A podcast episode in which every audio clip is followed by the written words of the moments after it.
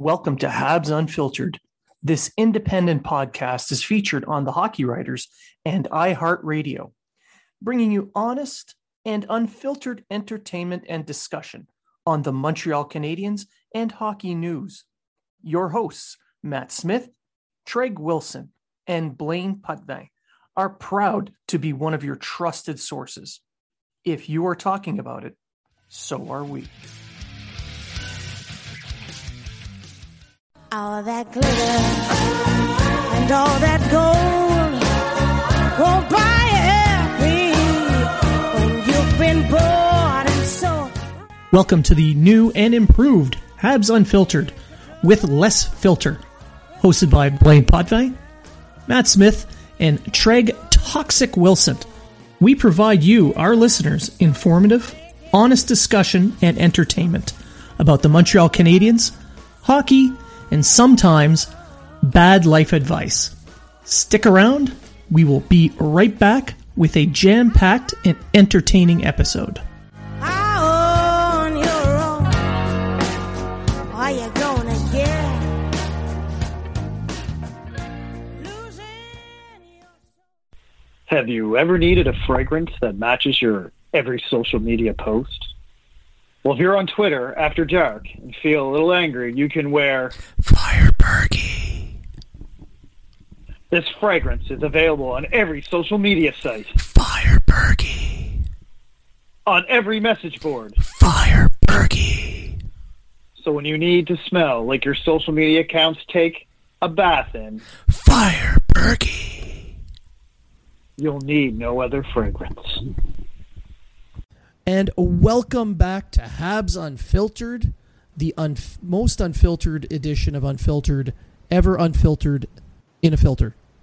I'm your host, Blaine Potvin, and I am joined by Matt Smith Good evening. and Treg Toxic Wilson. Hello, hello, hello. Ew, so toxic. Unbelievable. Someone has to be. Um, I, I can't, I cannot get past how toxic you are. It's pretty bad. It's terrible. so, how was your week, fellas? I mean, you had that whole week off from me. You had uh, the greatest show ever. I was a little bit jealous you were in Moncton, to be honest. Well, I was jealous that you were not. it was. Well, I good hope you weekend. enjoy. I I hope you enjoyed it. Uh, yeah, yeah. The parts I remember were pretty good. That sounds like Moncton. yeah. so, uh, I guess I guess we'll just dive right in uh, with some news and notes. Uh, the good news: uh, Jay Bouwmeester was sent home from the hospital. Uh, he's back home with his family. Uh, he seems to be okay. Uh, his career clearly is in jeopardy, but um, even even if it is done, he could have a long, healthy, normal life now. Absolutely. He won't be able to play hockey anymore. Well, I mean, even without Well, not- being able to play, Not in the NHL. No.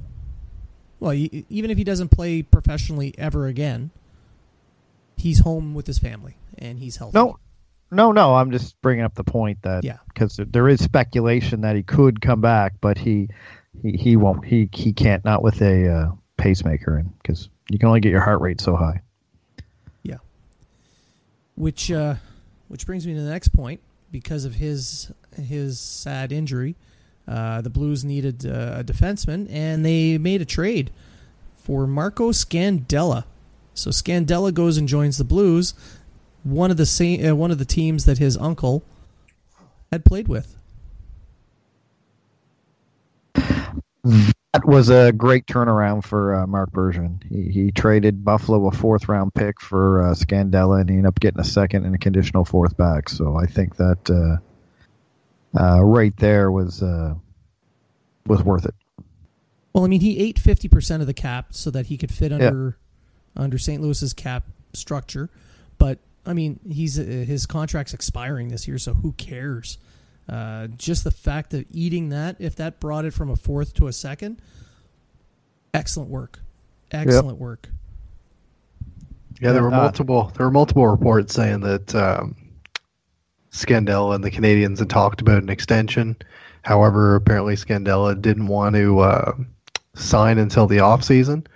So it was, you know, it was a good deal for Bergevin to make, and you know, I, I would never expect uh, Scandella to fetch a second. So it's obviously a, a seller's market right now, and he took advantage of it.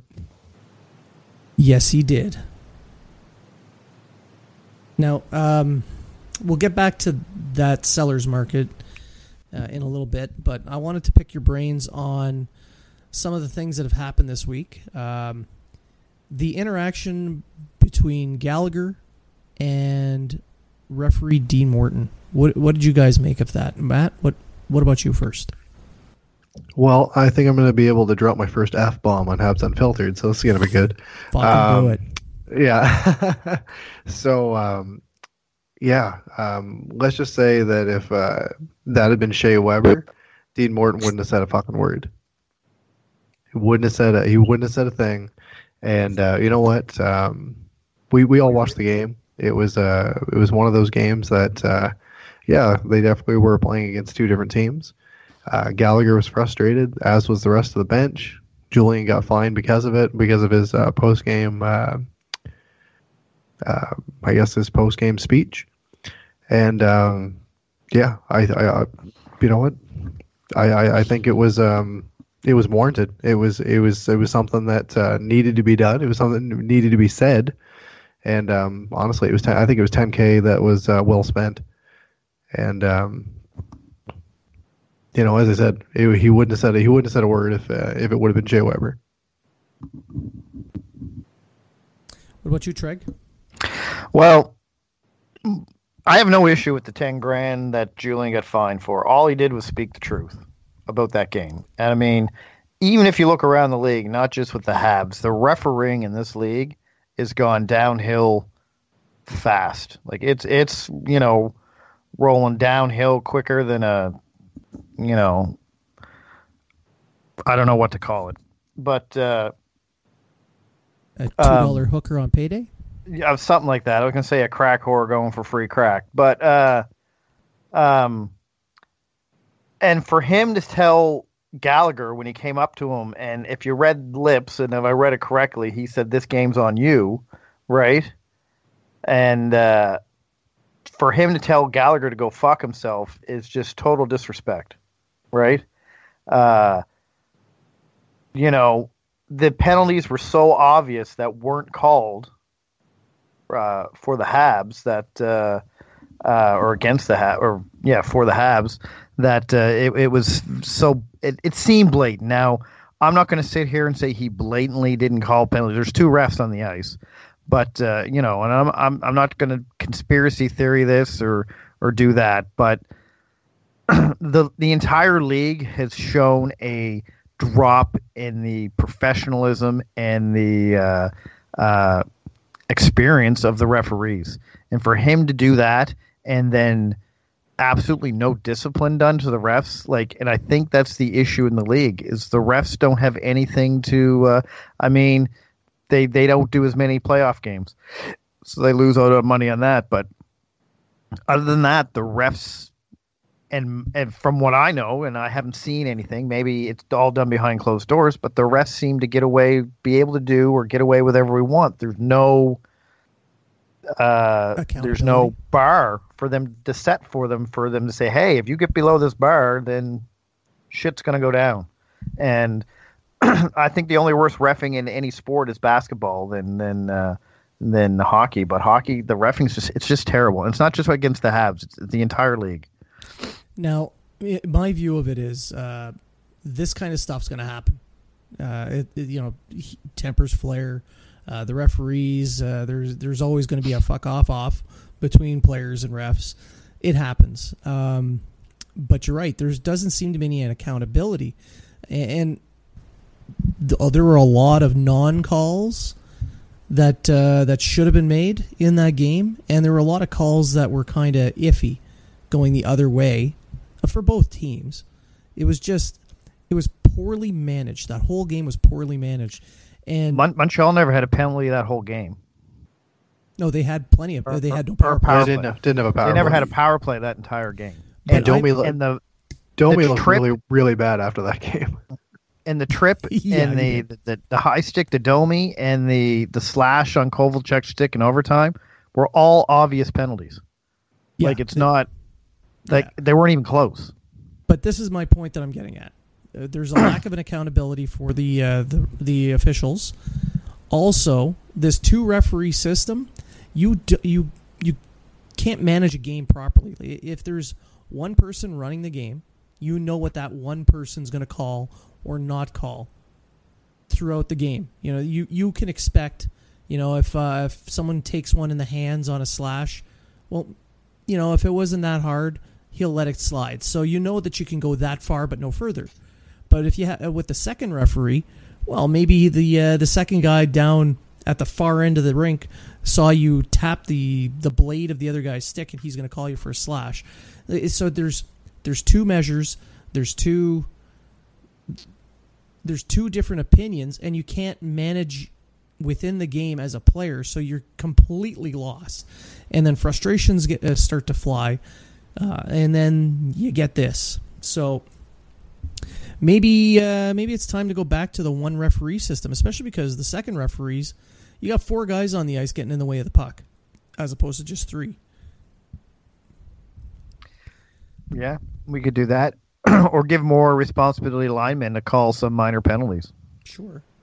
Um, but uh, we'll, we'll move on from there. Uh, Matt mentioned it's a seller's market. So I'd like to, uh, you know, throw this out here. Bergevin's plan.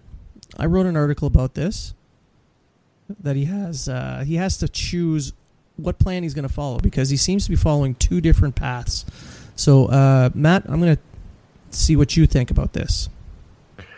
Well, right now, a lot of people want the Canadiens to go 100% youth, but we all know that that's not going to work. You're going to need, you still need veteran players on your team. You still need guys that have played in the NHL.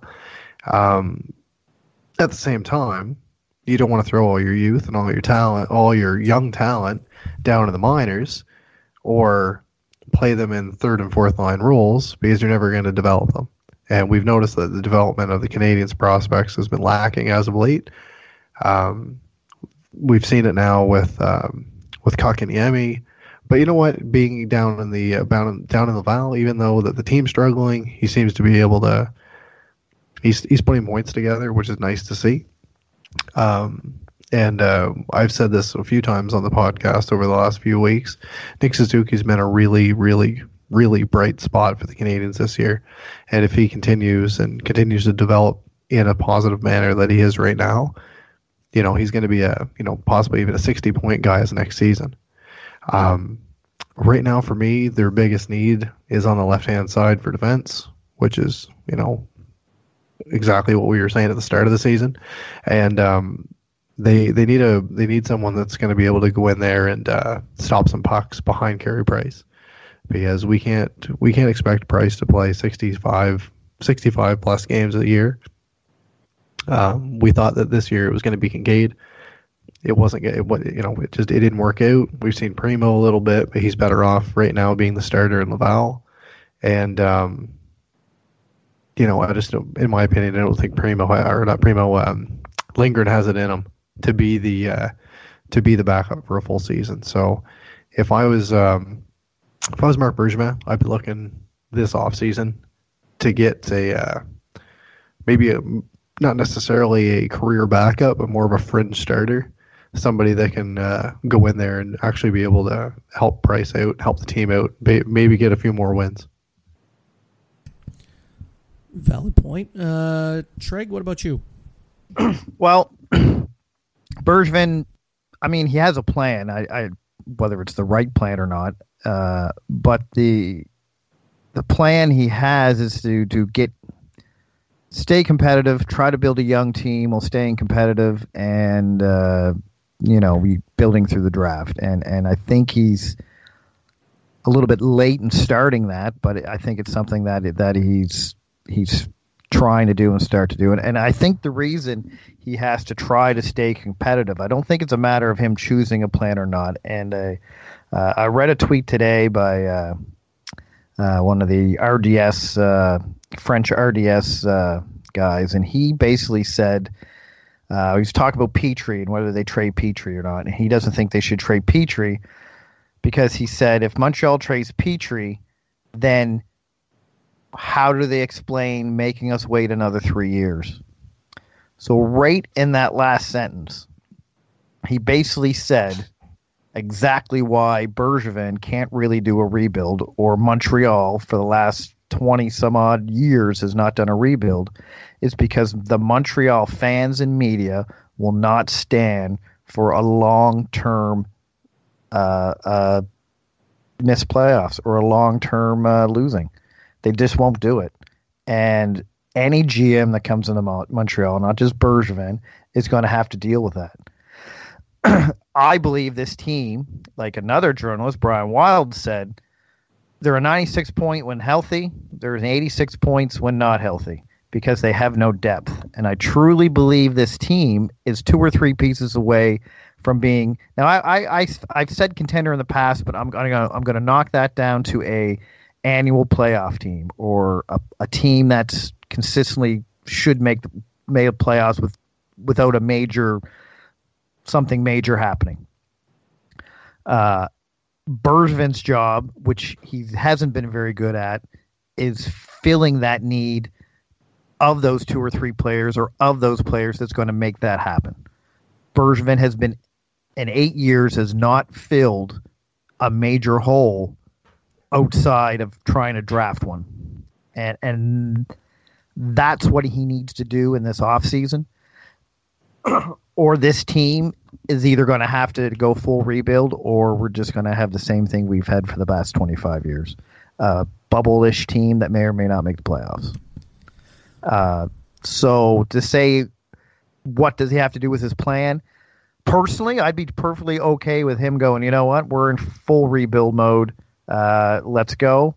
But I'm also perfectly okay with what he's trying to do now because I understand why he's trying to do it and how hard it is to – to go the other way. So, yeah, that, that I think he's that, gonna. I, I sorry. I yeah, think he's gonna. No. I think he's gonna be the most um, active GM at the uh, at the draft this year. He's gonna want to make a splash, and right now they've got their first three seconds. They're gonna do something with those. Something, they have something, to. So, something, yeah, something's gonna happen. Or Ottawa's gonna steal the draft. They have. They're gonna have two top, two picks probably in the top five or ten. Absolutely. So, um, and Montreal is probably going to have a pick in the t- at least the top ten. Or likely. Um, but that that's why I say that's why I say this plan thing is such a hard thing to do in Montreal because the I mean the fans are already complaining of four or five now.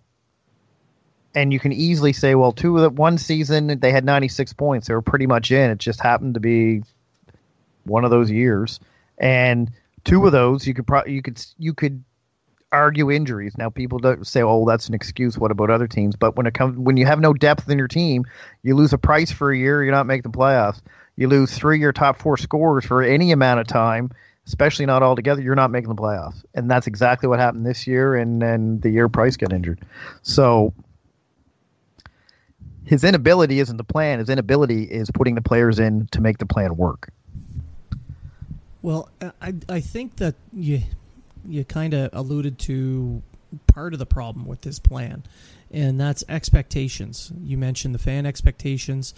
Yeah. Um, look at his the start of his tenure. Say the first uh, the first five years of his tenure with the Canadiens, he showed up, and people expected him to just do a slow rebuild, and then the team was competitive right away.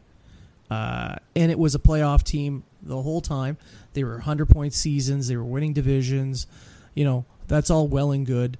But then come playoff time, uh, they really only had that one deep run where they made the third round. They made the second round a few times, but that was it. The, and then the team started to dip because it was incomplete. It was missing pieces. He was he was playing a patchwork game, trying to catch up, hoping that the team would hit. So now he's bringing in he's he's says he's building youth, he's going through the draft, but people aren't happy with that. They want the team making the playoffs, but they weren't happy when the team was making the playoffs and not winning. So which is it? Like, what do you want? What do the fans really want? Because uh, clearly, it's just Stanley Cup or bust. So the only way to do that is to follow a rebuild plan. You know, it's going to suck, but hey, the team's going to miss the playoffs four or five years in a row. That ha- uh, that's that's how winners are built nowadays. Uh, So- an, an, another issue he had when he first came in is the fact he had nothing in his cupboard. He had absolutely no prospects. He had to trade away, no he had to trade away second round picks, and uh, Yeah, there, were, so- there weren't that many draft picks. So now, because of that, he doesn't have the depth from those Exactly. drafts to fill in the blanks exactly, now. and, and and that's what everyone's alluding to now, saying, "Oh, Timmins was terrible." Well, you have to remember, Timmins never even had full control of the team until Bergevin came in for his draft picks, and when you're drafting 24 or higher almost every year, it's a crapshoot. Anyone can tell you anything over 20 in the first round could be just as good or just as bad as anyone you pick in the second round. It's you know the odds of you getting a superstar or an elite player, and that's and the Habs haven't done that because they haven't been in a position to pick, except for Kotkaniemi or maybe Galchenyuk, and Galchenyuk was in a horrible draft year for the first round. Uh, It's not just it's not just uh, where they're picking. It's the fact that they didn't have that many picks. I mean, Babe Ruth didn't hit 60 home runs because he was at bat, he was taking one at bat a game. He, he got those home runs because he was getting four, five, six at bats per game. He was getting Well- a ton of swings. but that's what I'm saying. But it does matter where you pick when you're taking that swing. It it does, but it's not just that. It's the fact that No. he's not just taking one swing. He's taking six swings a game, and people forget the five strikeouts. They just remember that one home Right. run in that game. Whereas Yeah. with Timmins, he was getting one, maybe two swings in a game, and sometimes it was a bunt, just because it was easier to get on base. Yeah. That's that's the kind of the analogy I'm going with here. Now, Yep. the Nope. last two three years, he's had a ton of picks to play with. So the expectation now is that he's going to have two, three, maybe even four NHL players per draft class over the last three years. And and really, it, to go back to the build, rebuilding, that's how you rebuild a team. Exactly.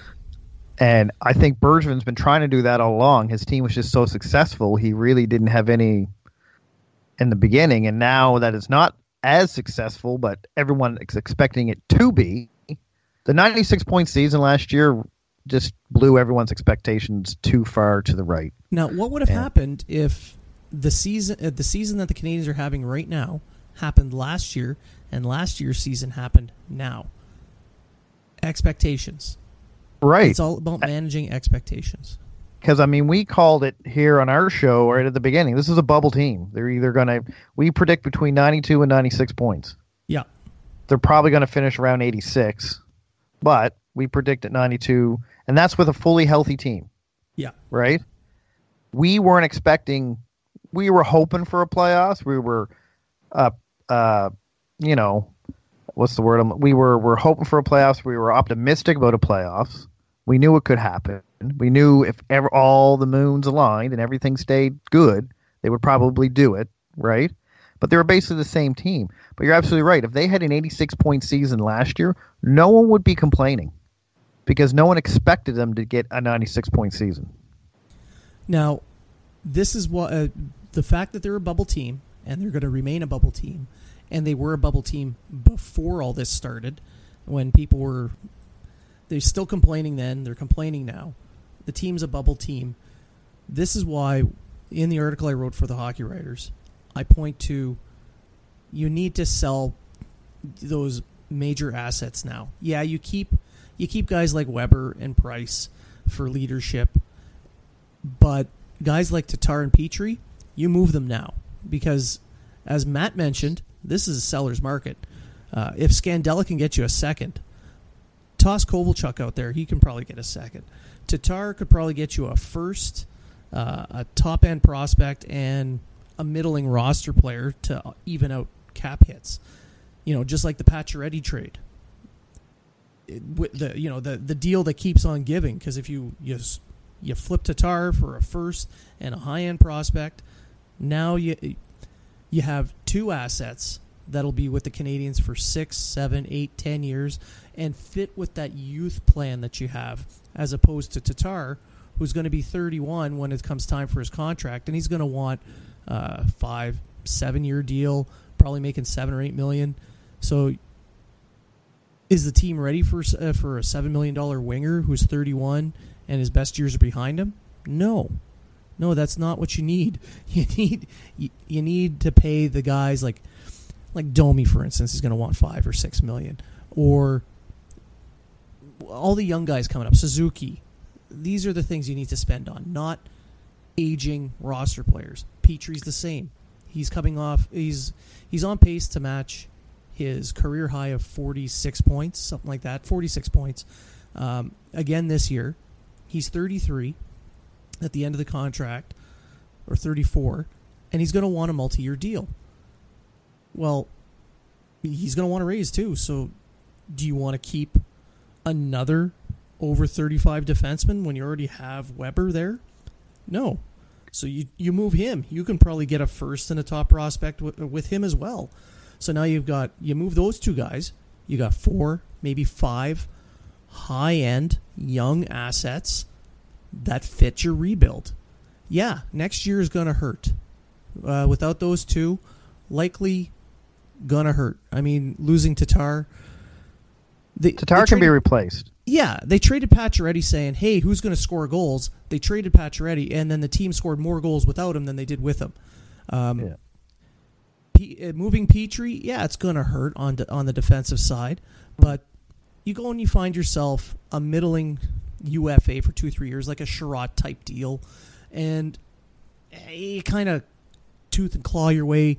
The team is still a bubble team with that guy as opposed to Petry, but you have a better prospect of having a much better team two years from now because now you have all kinds of added friggin' pr- uh, high end assets.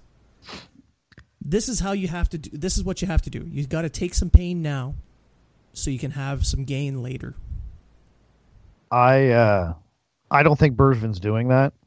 No, I think do I. think he's keeping.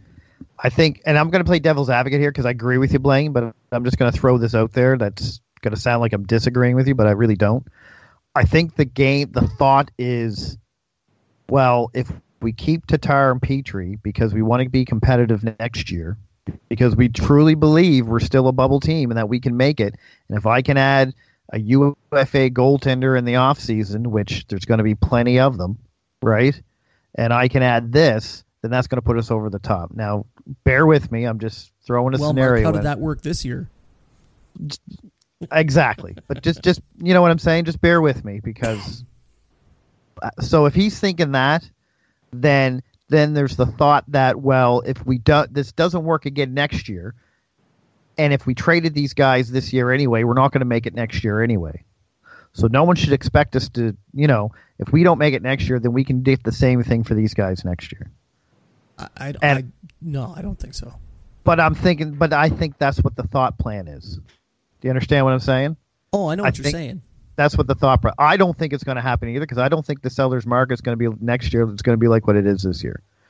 At least I would hope because this year people are going for like Coleman got a first. Yeah, Blake Blake Coleman. yeah. So First Tatar can definitely Tatar can definitely get a, a first plus plus if Coleman got a first and a prospect. And a high end prospect. He got, they got a, Yeah. a defensive pros, uh, one of their top five defensive prospects. Yeah. And th- and this whole and this whole Graves thing from Al- the Avalanche, I'm not on board on that at all. That rumor about Graves being the target Yeah. for the Canadiens.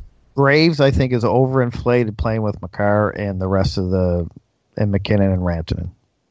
Now, if He's- Graves is part of a return for, say, Tatar, and it's to even out uh, cap, I'm fine with that. yeah, everything rests on what is a package that they get back. Yeah. If they don't get uh, a high end prospect as part of the, any deal, then it's a failure. Or don't make the deal. Yeah, Yeah. Yeah, don't So- make the deal just to make a deal. Yeah, That's going to be the big thing. Like if, um, and I don't know, think say- Bergevin does that. no, he doesn't. Yeah. But um, you know, it- talking about Colorado, if uh, if someone like um, like Cout or Newhook or uh, Connor Timmins or someone like that, or I, I you know, I'm going to throw the name out there, Byram. I know that they would never move him, but you know, if if a player like that of those four isn't involved, then you don't make the deal. Just like the Pacioretty trade when he said that getting Suzuki was the centerpiece of the deal. You know, great. Uh, Tatar was gravy. The, uh, the second round pick that they got with them too was gravy, but the centerpiece was Suzuki. That's what they need to do with Tatar now.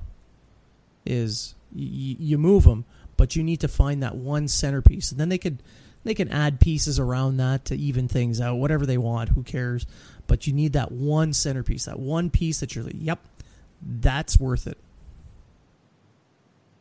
Boys, I don't know why we're arguing. We already got the Mario brothers from Pittsburgh and uh, Blandisi and Lu- Lucchini. So uh, we're, we're, we're, we're, we're, we're fucking winning the cup next year with them, too. So I don't even know why you guys are arguing.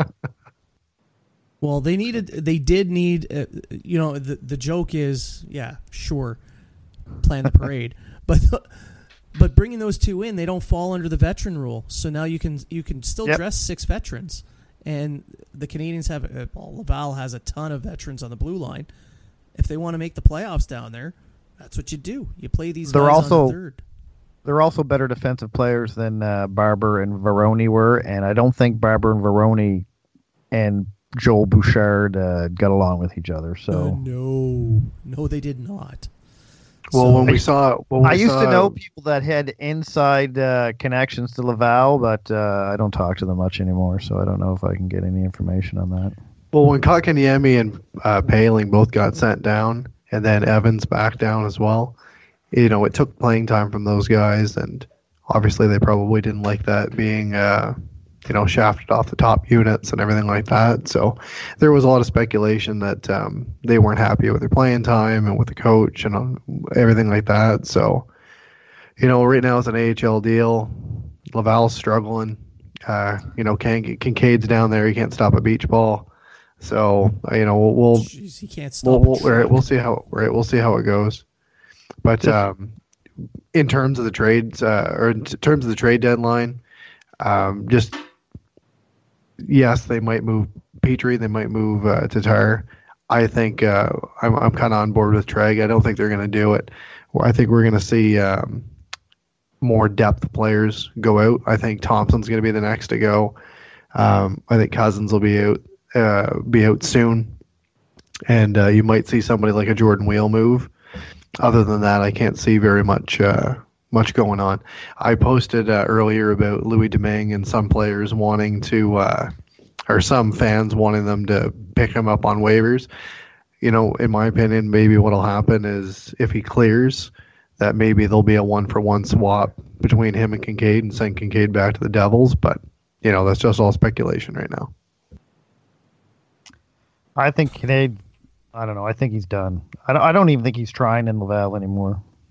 But that's just that's just an opinion, by the way. Well, I saw him. I saw him play against the Marlies there last week, and it didn't look like he was uh, trying very hard at all. Yeah. So. Anyway. Yay. Anyway, um, so we'll uh, we'll end the segment here. Um, we're gonna have our little commercial break, and when we come back from the commercials, we will be joined by none other than the voice of the Montreal Canadiens, Brian Mudryk. Yes. Great guy. amazing guy. Yeah. So uh, sit back, relax, enjoy these commercials. When we come back, Brian Mudryk for your listening pleasure. Are you in the market for quality sticks and equipment you can afford? There is a no frills, no nonsense company that wants to provide that to you. No Name Hockey. No Name Hockey is a small Canadian company started by former pro player Jason Goulet. When he retired, he searched for sticks that felt like when he was a pro, but could never find the right one or one that was reasonably priced. So he decided to start No Name Hockey. Now No Name offers high quality, customized sticks at a fair price. They won't try to wow you with a fancy name. They will focus on providing you a pro stock quality stick that you can afford. The cost of sticks has gone through the roof due to sponsorships and licensing fees. No Name Hockey makes sticks for the no names and players currently making a name. And welcome back to Habs Unfiltered. We are joined now with Brian Mudryk, the voice of the Montreal Canadiens. Welcome to the show, Brian. It's great to be on the show. Um, uh, thanks for the time. Thanks for having me. I look forward to it. Oh, it's our it's absolutely our pleasure. We're very happy that you took some time out to uh, to speak to little old us. So, um, uh, the first question I just wanted to uh, to just to ask, what prompted you to choose sports broadcasting as a career? Oh man, probably uh, I didn't have the 95 mile an hour left-handed arm um, to make the major leagues. Uh, that probably had something to do with it. But um, you know, I love sports growing up. I, I grew up in a in a small town in northern Alberta, is where I'm from originally. And in a small town, you pretty much you know do everything, right? There's not a lot to do. We had a, a little hockey rink. We had a little three sheeter curling ice. Uh, I grew up uh, on a beside a lake, so you know in the wintertime you can go ice fishing and skate on the uh, on the lake. Summertime you're you're doing water sports, uh, and I love playing everything. And I just thought at some point kind of in my mid-teens that uh, you know I wasn't good enough, uh, unfortunately, to make the major leagues or um, have a career that way in sport. And broadcasting always kind of appealed to me, so I sort of I guess made the decision at around 15, 16 uh, to look into it. And I used to uh, Blaine. I would drive to Edmonton, which was about two hours away, about um, twice a week. I'd volunteer at Shaw Cable at the time, so I did everything from uh, camera work and audio and shooting and pulling cable and whatever they needed me to do and get acclimatized to it. And yeah, I kind of fell in love with it. So it's uh, here we are, man. That's uh, a long time ago now, but uh, it's great uh, the path that that I've been on, and I've been blessed to have a pretty awesome career so far. So, uh, how did you get the Habs play-by-play job, and what does it mean to follow in the footsteps of legends like Danny Gallivan, Dick Irvin, and uh, Bob Cole? You know, I would the simple answer there is no simple answer but i guess the simple answer is a, a lot of work uh, a lot of hard work and belief in yourself. Um, i'd been at tsn uh, since 2005 um, i was at ctv edmonton at the time and i um, got the job with sports center in 2005 back when there was one tsn it's pretty awesome. Now we have five uh, plus all the uh, social media online streaming etc and you know, I, I like who doesn't grow up loving hockey? I mean, I grew up in an era uh, where the Edmonton Oilers made it look pretty easy uh, for those years in the '80s, and uh, I was like any other kid. Hockey night in Canada, Saturday nights.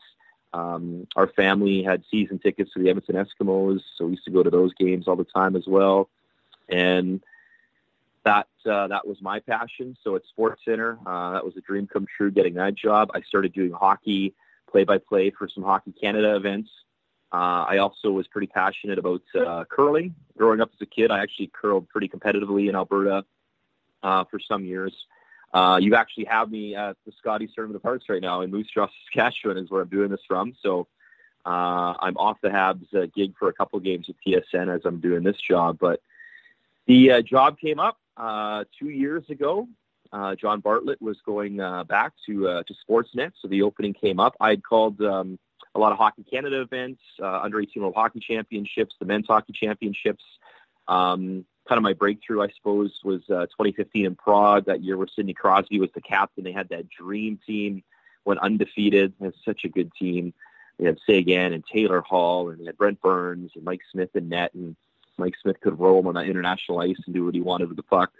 Um, and the rest is just sort of history. A lot of hard work, a lot of sacrifice, and uh, I was I was absolutely thrilled and honored to get the gig, and uh, I take a lot of pride in it, and um, I don't take uh, I don't take take it lightly at all. Um, you guys are a great fan base. Um, Montreal Canadiens are an iconic franchise, uh, and I I walk in the Bell Center every night when I do a home game, and it's not lost on me, and I don't think it ever will be.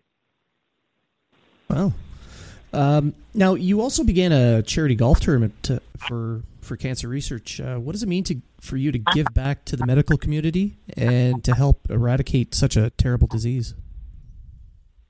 Yeah, I had a pretty tough path when I was uh, when I was 17. I was um, scheduled to um, look at doing a couple of tryouts to maybe play college baseball in the states. Um, I was lucky enough to work with some Atlanta Braves, um, you know, scouting and staff. I was never good enough. Don't get me wrong. I, I knew that, but you know, to get a chance to have an education and maybe play baseball, community college, or you know, heaven forbid, a Division One, that'd been pretty cool. But um, and at 17, I was uh, diagnosed with cancer. I found a lump in my neck. I never felt sick. I had no idea even what cancer was at 17, and it was Hodgkin's lymphoma. So the baseball obviously was on the back burner, and I stuck around Edmonton, and I had to do my chemotherapy and radiation. And I started uh, my broadcasting career at NAITS, uh, which is the Northern Alberta Institute of Technology, and it's really hard to get into that program so when I had to go day one for chemo, I remember sending my dad to class because I didn't want to miss out. So uh, they kind of laughed. My teacher, Chris Durham, who's my friend to this day, sort of said, "Who's the old man?" Brian Mudryk in the back. And he's like, "Well, that's actually I'm his dad." And he explained the situation. So I had a pretty rough start. I had uh, I went to college for broadcasting while doing chemo and radiation.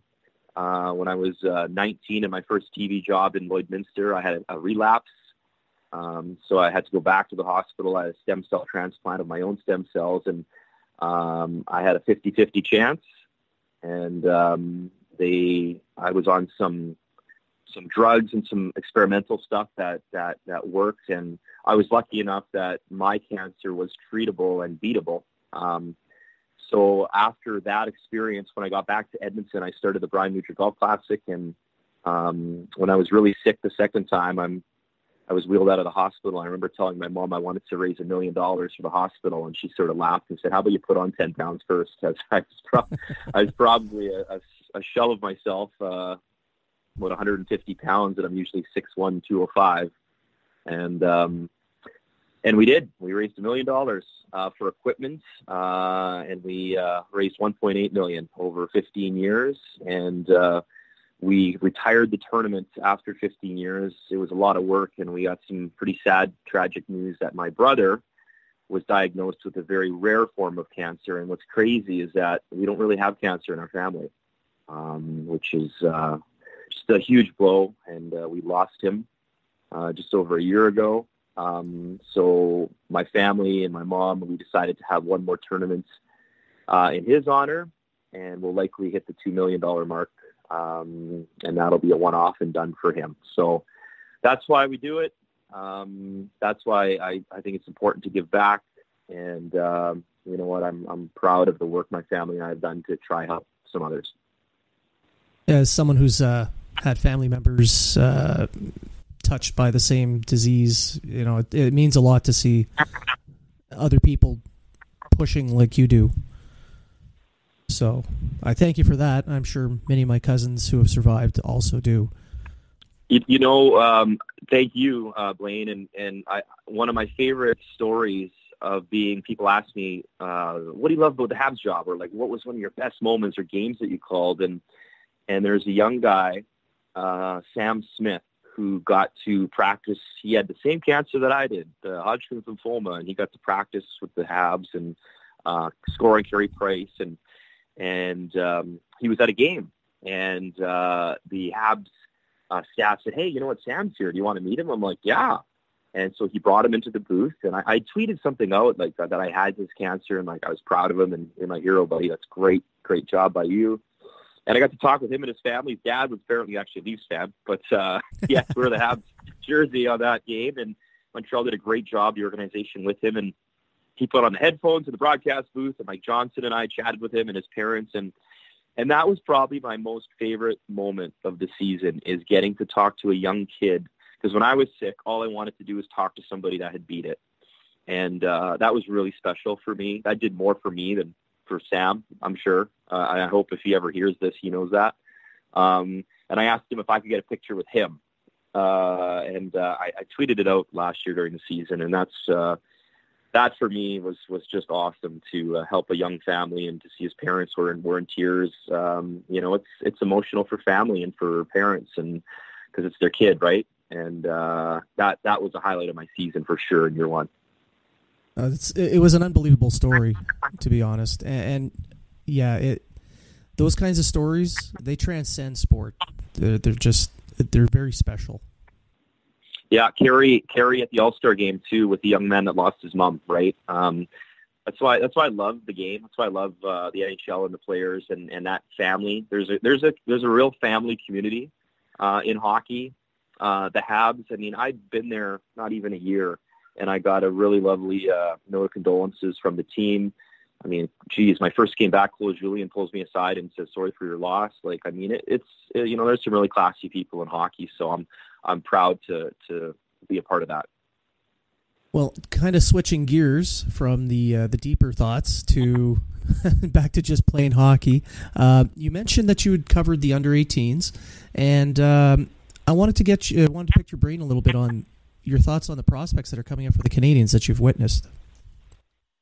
Oh man, it's uh, you know it's exciting. Um, I think you know first and foremost you're getting a look at one of the recent ones in Nick Suzuki, um, coming off that incredible year in junior Memorial Cup appearance and uh, what 92 points and he had 42 I think in the playoffs, which was just insane. That was a franchise record um, for his junior team.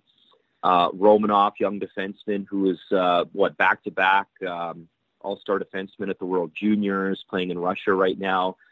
I'm telling you, Cole Caufield, and it's funny, when I was watching the draft, I think I was doing a charity event in Kelowna, but I had the draft up on my iPhone, and I was just seeing, and and I remember he fell out of the top 10. Spencer Knight, the great USA, United States National Team Development Program goalie, he went to Florida. Then I think another uh, kid from the same program, Cam York, went. And then I'm like, you know what? I think the Habs are going to take Caufield. And they did at 15. And I'm telling you, this kid, they say he's too small and he can't, you know, it's the NHL level. He won't be able to score. I've seen him since he was, you know, 16, 17. So the United States National Team Development Program, all right, has had absolute studs come through it.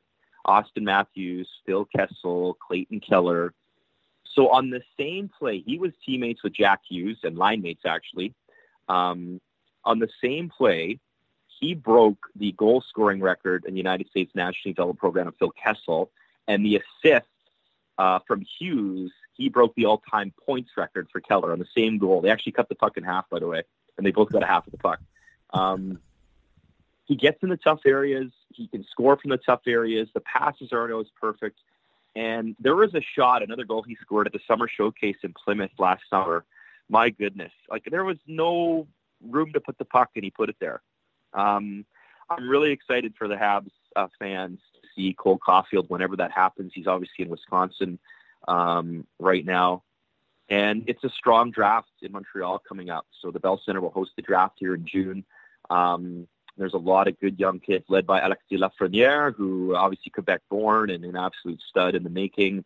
Uh, there's a couple of young uh, Swedes who are also incredible. That'll probably be uh, Lucas Raymond uh, is the kid who had the, the golden goal and a hat trick for Sweden to win their first ever U18 gold in Sweden in Umeå and Örnsköldsvik. That was uh, back in April. Um, so there, there's a lot of good Quinton Byfield. There's some great names that are in that in that list, but it's a strong draft. So Habs got a lot of good ones coming up. And with the uh, the deadline coming up, and you you mentioned how good the draft is. Uh, do you think that uh, that Bergevin may be a little bit more active, trying to get a couple more picks into this draft? You know, it's so hard, uh, Blaine. Like you have, I think it's uh, a number one. I'm not a GM. it's number two. Yeah. Uh, I wouldn't want the job. I, I think it's just so tough. The GM job, if you're a coach or an athletic therapist or you know assistant coach, at least like when the the season's over, you you can kind of shut it off a little bit. GM's year round because you're scouting, you got the draft, you're always, you know, got to be on the phone talking who's available, what can you get. You know, you got you got Shea Weber, who great news by the way for Habs fans. It sounds like he's going to be back way sooner than anticipated, which is amazing. Um, and Carey Price, you got Shea Weber and Carey Price, guys in their you know 30s that that in the new NHL aren't young anymore, but they are the star pieces. in the meantime, you're also trying to have a, a rebuild of sorts, and you're also have these young guys that are coming up. Um, when is the time to jump all in? You know what? A guy, you know, you're going to have to pay, or are you a guy like Jeff Petry, Scandella, Tatar, Domi? Um, you know, what do you do with these guys? Are they a part of the future? Um, you got a young guy like Jesperi Kotkaniemi. You talked about, um, you know, draft picks and people coming up. He's still 19, right? I mean, he had that great rookie season. Jesperi's still 19 years old. Um, so my answer is I don't know because I don't know how much you mortgage. What's your time frame? And I just think he's in a tough spot when the guys you you have the your big stars are Carey Price and Shea Weber, and they're not young guys anymore. Where's No. that line, right? Where do you Yeah. pull the trigger? Where is that line? It's it's it's tough. I'm glad I don't have to answer it. I'm glad I just love calling the games. Yeah. So, uh, what are your thoughts on Weber's return to be? Uh, because, like you mentioned, he was given a four to six week window, and now he's back uh, within two weeks. Do you, do, you, do you feel maybe they were rushing him, or he's just just a machine? I think I think he might be in the next Terminator movie if Arnold Schwarzenegger makes one more. Um, no, like like sincerely. Okay, number one, Shea Weber knows Shea Weber's body body better than anybody. He is a strong dude. I mean, he's obviously played through stuff his entire career. Um, they're not, and Shea is not going to jeopardize his career. So obviously, we know the issue with the ankle and the knee, right? There, what was told at the beginning was there was a lot of swelling, and Claude Julien was a broken record, and he's not a doctor, right? I mean, he's it's like, hey guys, we got to see the swelling come down, and then he went to see the specialist in Wisconsin. That was kind of the next step in the process. I mean, if it's not going to impede or hurt him long term with whatever this injury is, if it's uh, something from before, and, and I'm not, I don't want to speculate because that's definitely not what I'm here for either. I'm no doctor either. Um, I don't even look like a doctor. So, but he's a guy that can play through pain. Uh, he talked um, today. I was watching uh, uh, his his media conference, and it's one of those things. It's pain management. Listen to your body. So to me, that all sounds really positive because it sounds like it's up to Shea to decide how much pain he can play with.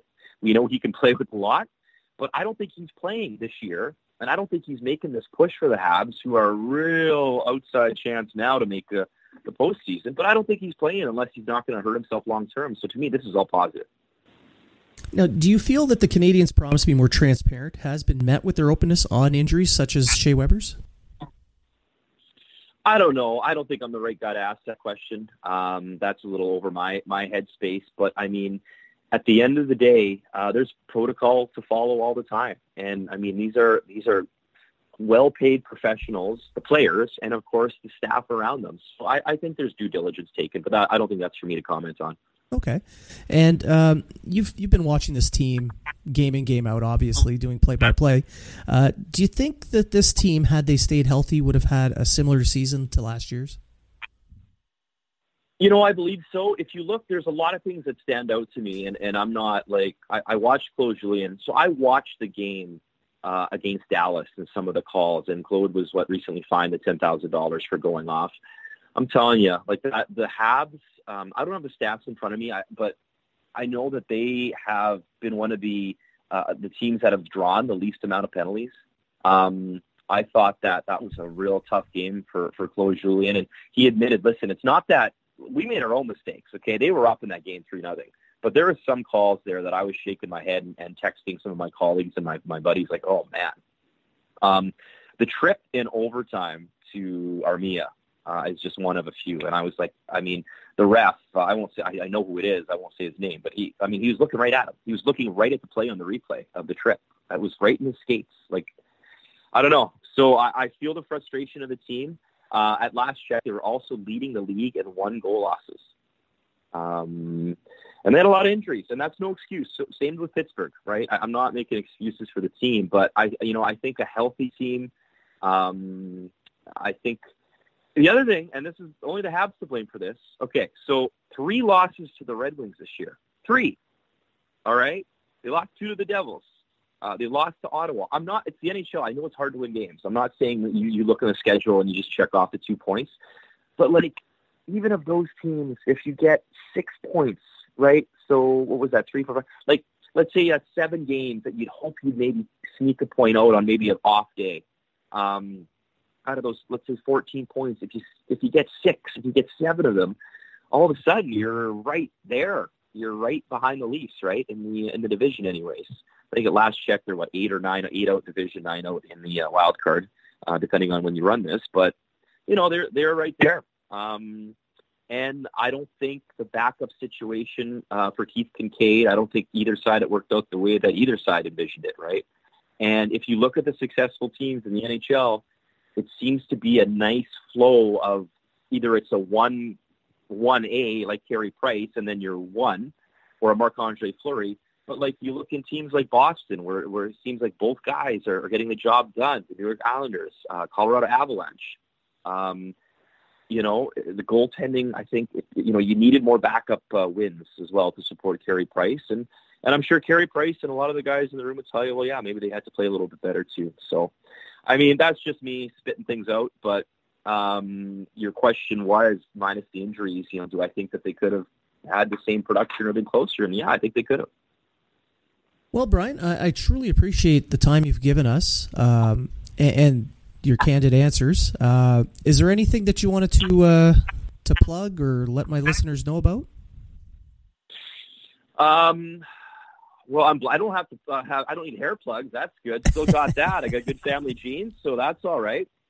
Um, no, not at all. You know what? I the one thing I want to say about about Habs fans, um, and and you know, like I think the uh, the passion is awesome. I, I love the. Um, I've gotten a lot of great support and some really nice comments uh, online. Uh, I put a lot of pressure on myself. I, you know, it's been a it's been a tough year with my family, with losing my brother, and uh, you know, when I got the job, I put a lot of pressure on myself to to do a good job, and I really wanted to deliver and perform and and bring that energy and intensity and and to uh, you know what, even in times that aren't so great, like maybe right now, to to make the call exciting, to make people want to tune in. So uh, I appreciate uh, for those listening all the support I have gotten in my first two seasons.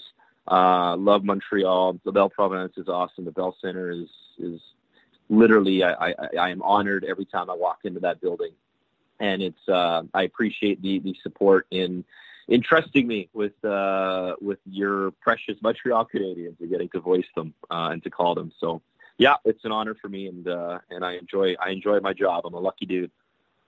Well, uh, here's hoping you have a very long career covering the Montreal Canadiens and uh, doing the play-by-play because it's very enjoyable. Uh, you do make it you do make it fun to listen to and watch. So uh, let's hope it lasts a long time. Appreciate that, Blaine. And uh, you know what? If, if the Habs aren't playing, you could watch the Scotties or the Brier morning draws too. If you really, you know, got to get some curling in there. There's my, there's my, there's my TSN selfless plug. There you go. and uh, to be uh, to be honest, I, I do watch the Scotties. I, I, I my father-in-law and I watch a lot of curling. All right, Mary-Anne Arsenault turning the clock back. Mary-Anne's had a couple of great years. I understand she's moving to BC though, so you're going to lose her. Um, Yeah. But uh, she uh, she's she's playing great again, and uh, yeah, Nova Scotia they've done good. The junior girls, man, they've been phenomenal too out of your province the last few years. I think Mary Fay kind of raised the bar there for the young uh, young curlers, but. Uh, I'll digress off the curling talk, but uh, it was great to be on the, on your podcast to talk some Habs Blade. So thanks for having me. I truly appreciate you coming on. Thanks a lot, Brian. Yeah, you're welcome.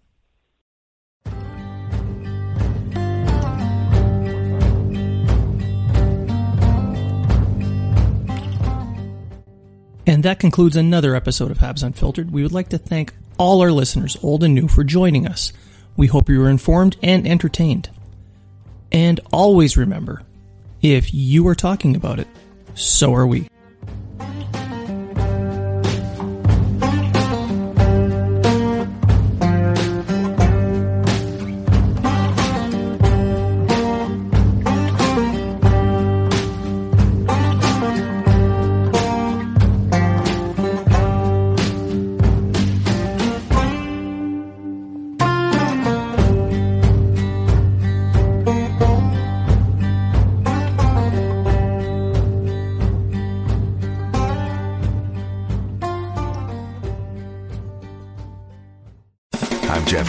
Jeff Woods, and I'm shining a light on music and the rock stars who make it. He just was one of those people. He, he stood out. He was a magic guy. He really was a magic guy. All, we all have faults. He had the same amount of faults as we all have. This was before Led Zeppelin. Robert was full on. I mean, he was Led Zeppelin without the band behind him. He had the hair, the jeans, the whole thing, you know. And he was amazing. The Records and Rockstars podcast, heard around the world and yours to hear wherever you get podcasts.